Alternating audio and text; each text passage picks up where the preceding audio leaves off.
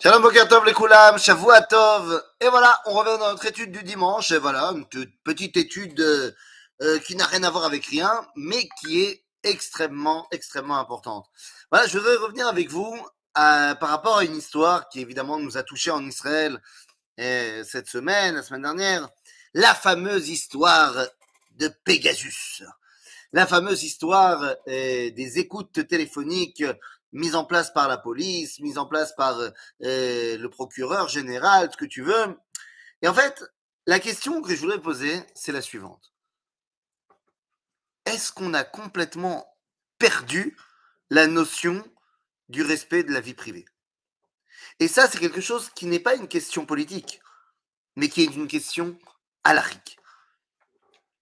Il y a mille ans, un peu plus de mille ans même, il y a un rabbin qui s'appelle Rabbeinu Gershom Meoragola. Rashi dira de lui Nous vivons tous de sa bouche. Eh, Rashi, c'est pas n'importe qui.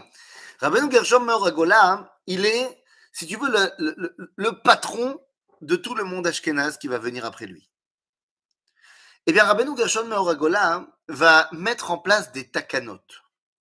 Il va mettre en place des décrets qui vont avoir tellement de force qu'ils vont résister jusqu'à aujourd'hui. Ils sont plus connus. Eh bien, c'est le fameux Cherem de Rabbeinu Gershon, dans lequel il dit qu'on n'a pas le droit de se marier avec plusieurs femmes. Il interdit la polygamie. Ah, c'est quelque chose qu'on connaît très bien, qui existe encore jusqu'à aujourd'hui et qui a finalement été accepté par tout Israël.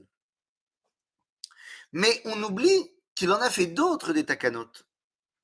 Et un des décrets de Rabbeinu Gershon, Meoregola, c'est de mettre en place un Cherem. Et Cherem, c'est pas un petit joueur. Cherem, c'est très très grave. Vous savez, quand on veut remettre en question quelqu'un, il y a trois dimensions. Il y a la nézifa, c'est-à-dire le disputer.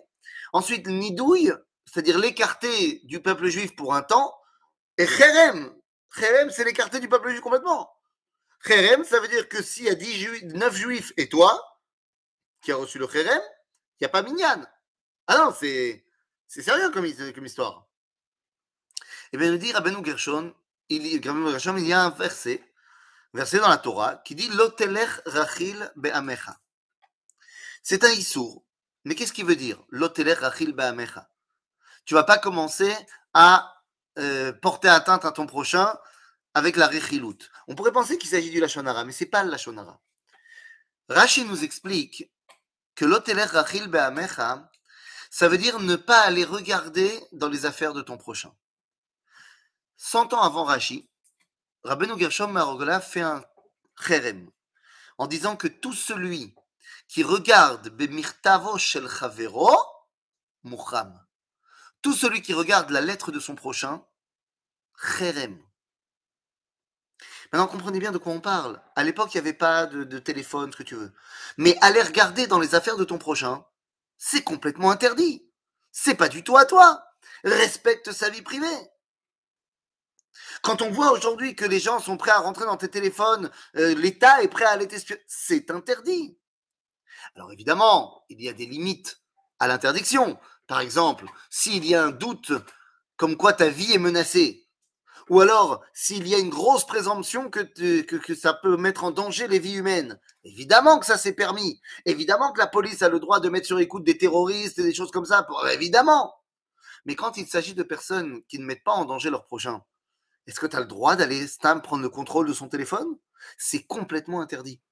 Et sachez que ça, alors je sors maintenant de Pegasus pour rentrer dans notre réalité. de Gershon, ça marche à notre quotidien. Est-ce que tu as le droit d'aller regarder dans, le téléphone de ta femme, dans le téléphone de ton mari? T'as pas le droit, c'est complètement interdit. Va pas fouiller dans ses affaires. C'est pas shoot à sourd. Agave, c'est vrai aussi pour nos enfants. Ah, c'est très dur parce qu'on a envie de contrôler toute la vie de nos enfants. Mais on ne peut pas aller regarder dans les affaires de nos enfants. Imagine, tu as des enfants, ils ont un, comment un journal intime. Mais tu n'as pas le droit d'aller regarder. C'est ma mâche à sourd. Il faut absolument garder la vie privée de chacun privée. S'ils n'ont pas envie de te dire, eh ben, ils n'ont pas envie de te dire. Pas shoot. Et je vais te dire mieux que ça quelqu'un t'a dit un truc à toi, t'as pas le droit d'aller le répéter. C'est à toi qu'il l'a dit. Si t'as pas dit clairement, tu peux le dire, mais tu le dis pas. Parce que le fait de respecter la vie privée de l'autre, ça montre que tu respectes l'idée que c'est Akadosh Baruch qui lui a donné sa place. Et sa place, c'est pas ta place. Et donc c'est fondamental de comprendre cela. C'est ainsi qu'on arrivera à se respecter les uns les autres, de comprendre qu'on a chacun quelque chose à apporter et qu'on va pouvoir construire ensemble quelque chose de plus grand. À bientôt les amis.